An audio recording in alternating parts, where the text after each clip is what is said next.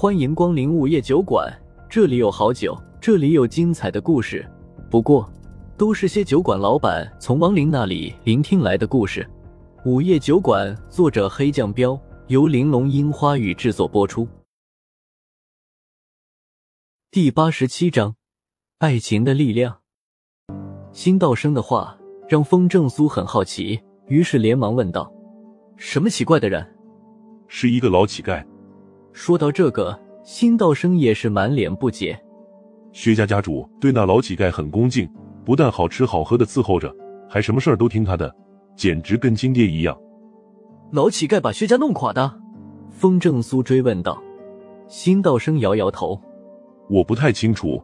反正自从老乞丐来了之后，薛家家主就不打理自己的生意了。不到三个月的时间，薛家就垮了。老乞丐都做了什么？风正苏又问。不知道。辛道生同样疑惑的说。自从老乞丐来了之后，薛家家主就什么事都不管了。整天在老乞丐面前鞍前马后的伺候着，哪怕后来薛家垮了，老乞丐还是没有走。薛家家主自己舍不得吃喝，也要给老乞丐买酒买肉的。那老乞丐现在还咋薛家？风正苏连忙问。在呢，当时就是因为老乞丐，薛家家主找我说他要退休了，不干了，要将所有的产业都给我，不然就白瞎了。我以为他是随口说说的，没想到他真的遣散了所有的工人，让所有的产业都荒废了。辛道生有些不可思议的说道：“你没问薛家家主到底怎么回事吗？”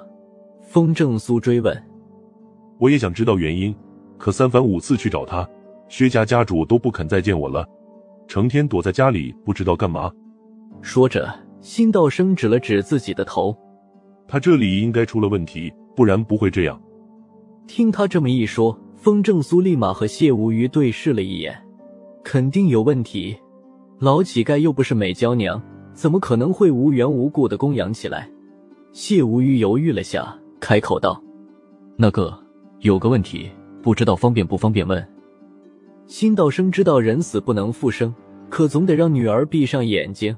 在高人面前，他也没打算隐瞒什么。有什么问题，先生尽管问，我知道的一定回答。谢无虞表情古怪的问出了口：“薛家家主。”不会是个老玻璃吧？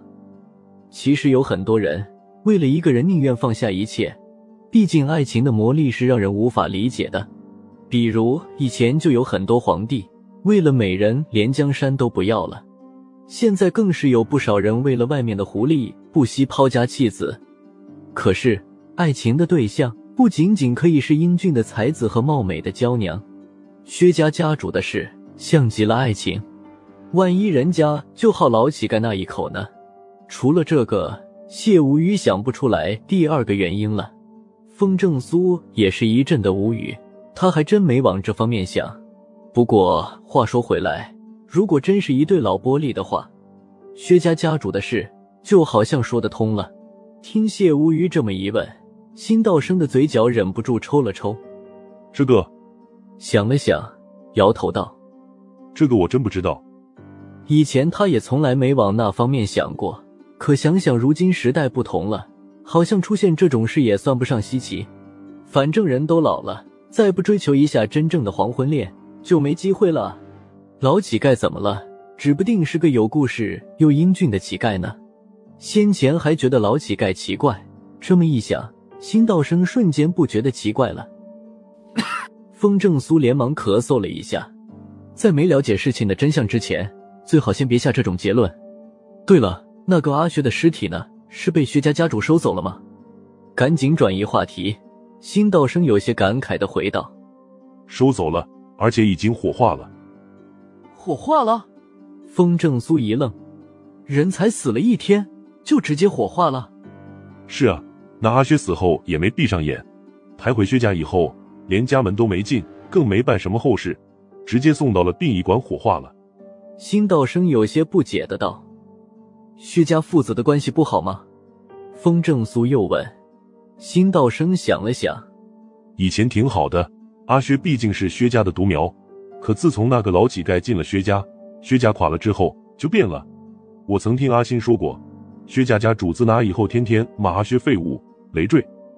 好吧，看来问题还是出在老乞丐的身上。”风正苏点点头道，随即又问了最重要的问题：“还有一件事，在阿星和阿学没见面之前，你请过什么高人给阿星看姻缘没有？”“没有。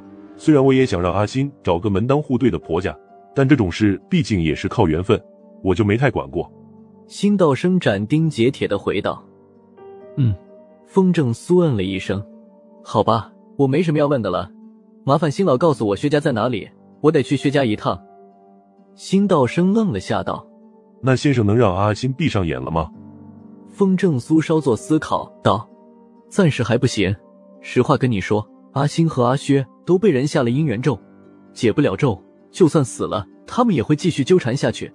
解铃还须系铃人，得找到给他们下咒的人。”这辛道生对道修不算陌生，告诉他这件事也没关系。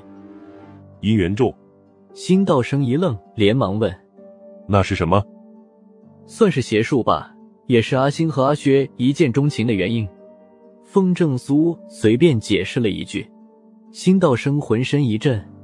这么说，我女儿阿星其实并不是自杀的。她是自杀的不假，不过根本原因还是跟姻缘咒有关系。风正苏道：“哼！”辛道生当即冷哼了一声：“先生，只要能找到那个给我女儿下咒的家伙，我愿意重谢。”没问题，那就麻烦辛老指路吧。风正苏摆摆手道。辛道生一摆手，直接道：“我亲自带你们去吧。”虽然还不明白姻缘咒是什么意思，但他也能听出来风正苏话里的意思。姻缘咒才是让女儿悲剧的元凶。说着，他就直接前面带路，去车库里开了一辆大奔。风正苏和谢无虞也没跟他客气，直接上了车。不一会儿后，车就开到了郊区一条破破烂烂的旧巷子，最后来到了一破落小院门前。这小院就是以前农村的农家小院，而且还是最穷的人家那种，三间土坯房，连窗户都是报纸糊的，不像现在的大部分农村人。家里勤快的早就盖上两层小洋楼了，比城里还阔气。俗话说：“瘦死的骆驼比马大。”薛家再垮也不至于落魄成这样啊！风正苏忍不住的冲辛道生感慨道：“薛家以前好歹也是跟你一样的富豪，怎么垮成这样了？”辛道生更加感慨的道：“哎，谁知道呢？不知道那个薛老头到底咋想的。说起来，他以前的钱……”就算坐吃山空三代也花不完。谢无虞摸了下下巴道：“或许这就是爱情的力量吧。”风正苏没好气的瞪了他一眼：“你就别说风凉话了，就算薛家家主在胡搞，也不可能把家产败坏成这样。”谢无虞若有所思的道：“也是，不过难怪那个阿薛一蹶不振，摊上这种爹，谁也受不了啊。”行了，别说了。新老，你在车上等会儿，我们进去看看。风正苏摆摆手，交代了辛道生一句，就跟谢无虞轻轻下了车。破落小院里没有亮灯，似乎薛家的人已经睡了。挪开两个木栅栏当成的大门，俩人便直接走进了小院里。结果低头一看，发现没有水泥的土地上居然有很多脚印，那些脚印都是一个人留下来的，而且看脚印的图案。是按照八卦的方位在走的。谢无虞也看到了地上的脚印，当即道：“有人在修道。”风正苏眉头一拧：“没错，这些脚印都是道修入门的时候练习的步伐。这薛家果然有问题。”又到了酒馆打烊时间，下期的故事更精彩，欢迎再次光临本酒馆听故事。